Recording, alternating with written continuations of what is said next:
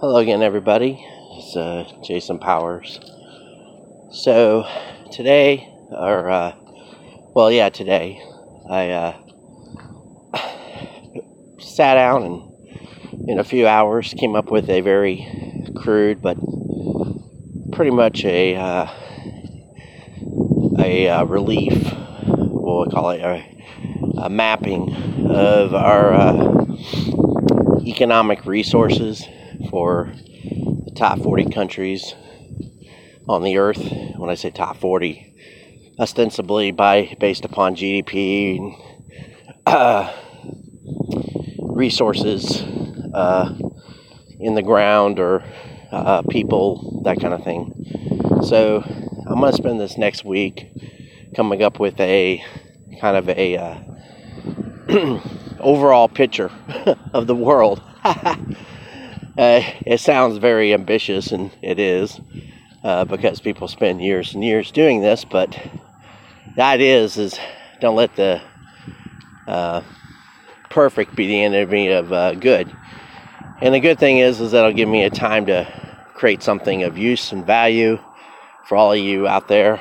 I'm gonna put it in an Excel database, make it a very uh, and we're talking macro. So this is macroeconomics. It's not a, but I'm going to look into certain resources that stick out, why countries are uh, geopolitically important. The idea is, is for those, and and and do the do the diligence to understand uh, where these are at. So I'm going to give some. There will be some uh, detailing especially for the larger, uh, more uh, well known resource uh, uh, numbers. And these are all in open reports. It's not, this isn't new, new stuff. But the idea is also to project how our population will uh, could best utilize these resources. So uh, that'll be something that'll be dealt with a little bit, but uh, that part of the model probably won't come in time, but I figured I'll spend a week on this. It gives me something to uh, achieve, or at least look into. That is, because it's uh, it's something that's always bothered me about these people who uh, are wasting our actually wasting our resources with our their allocation of manufacturing output towards, uh, say, wind and solar that are, you know, damnably obvious in terms of their lack of capability of providing uh, not only the upfront investment but also the usefulness. Say there, if there's if you let private industry work on this, and if they can't sell it to a person, and if you can't actually generate a a cost analysis that works, then you shouldn't be in the industry. But, you know, far be it from me. But most of these companies are in the business of uh, getting government handouts.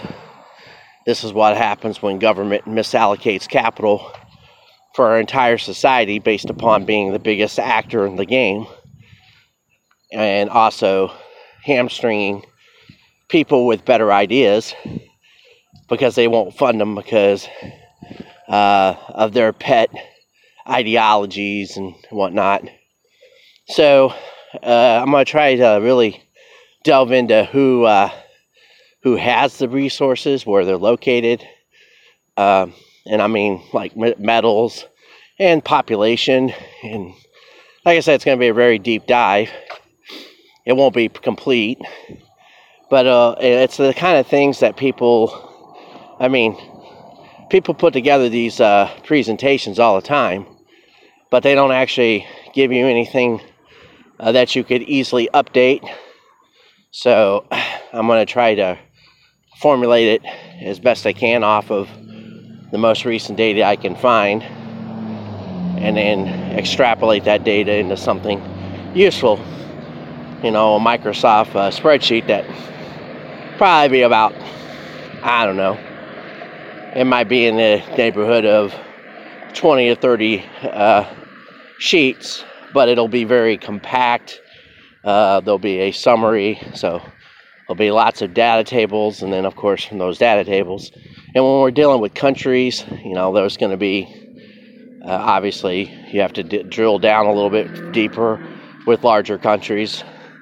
China, obviously, say like Japan or the United States or what have you.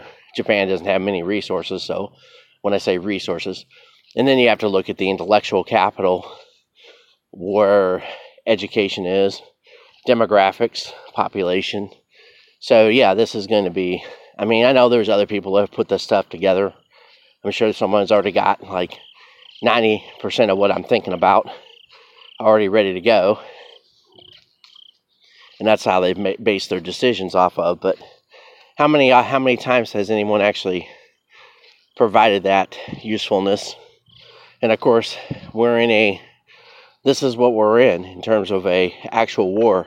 There's a reason why there are uh, why certain people are uh, pulling away from the dollar, and I can't blame them for that because I mean I can't blame people for being rational actors in a game where we have a bunch of irrational actors doing things that are jeopardizing the world. Just that's my opinion of it. Um, and by jeopardizing the world, I mean they're jeopardizing rights and freedoms. And we have people who have swallowed this mass psychosis, this obsessive thinking. They can't get out of this. Uh, to use a computer, they can't get they can't uh, get out of their do while loop, or uh, and they're just they can't seem to get clear of the fact that the things that they were hustling do not provide any benefit, and in fact, they provide nothing but detriment. Of course, there's people that do know this, but there are a lot of people that are, you know, in underneath this that are paid to hustle this who haven't done the investigations or only take the specific talking points of the same people that we need to bring to justice.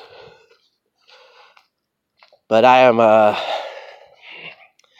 that is going to take a while. This is something that needs to be done, I think it needs to be done in a way so that people have some useful, a useful macro model for assessing the world.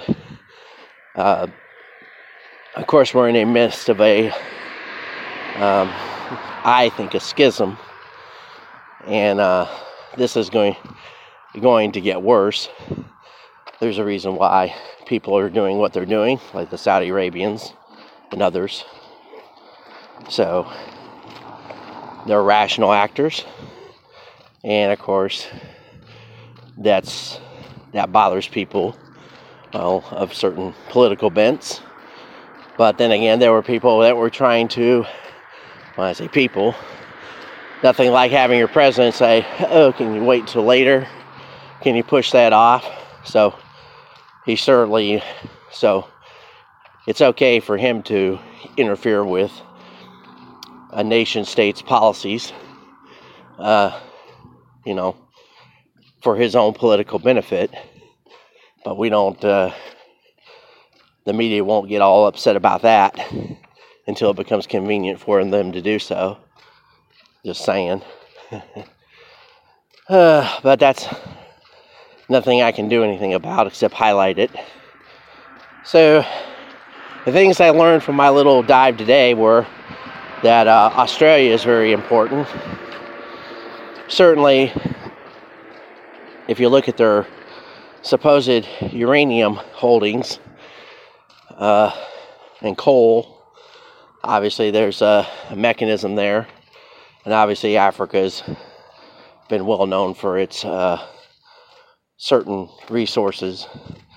Uh, the the precious metals I did not dive too d- deeply into. I took basic, you know, coal, gold, LNG, uranium, that kind of thing, and uh, put some numbers to those those particular resources. Um, obviously, when you deal with intellectual in manufacturing capacity. That's another uh, predictor.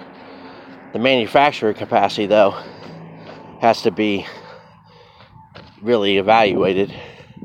I know in a case like, for example, Taiwan with their uh, microprocessing abilities. I mean, those are only, uh, and they've had recent uh, recent declines in that.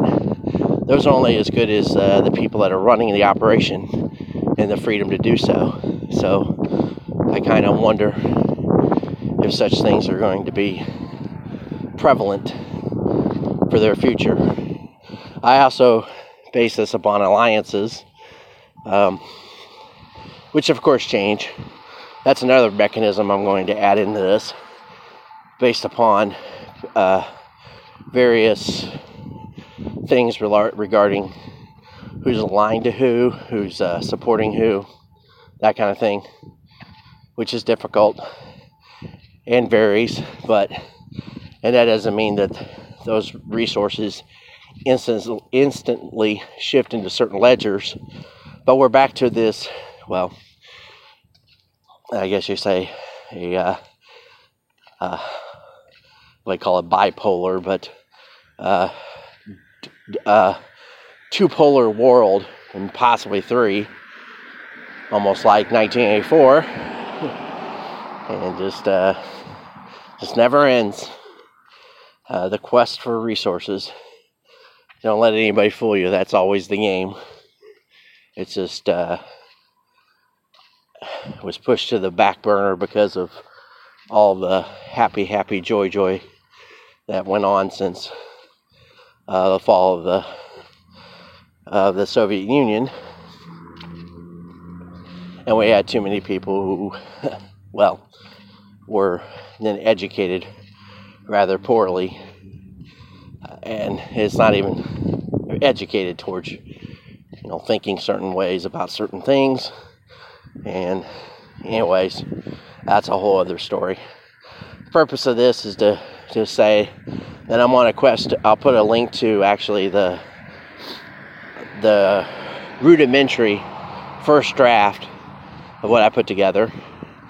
Uh, you're going to get used to reading things in trillions, but I'll fine tune that in the future to make it much more accessible to down to at least a three decimal place or you know like you know 170 trillion instead of 170 trillion with a bunch of zeros after it.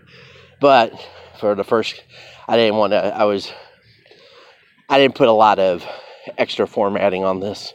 So that's the way it was. So I'll post this up. Hopefully, what I come up with a week from now will be a much more interactive and insightful uh, analysis.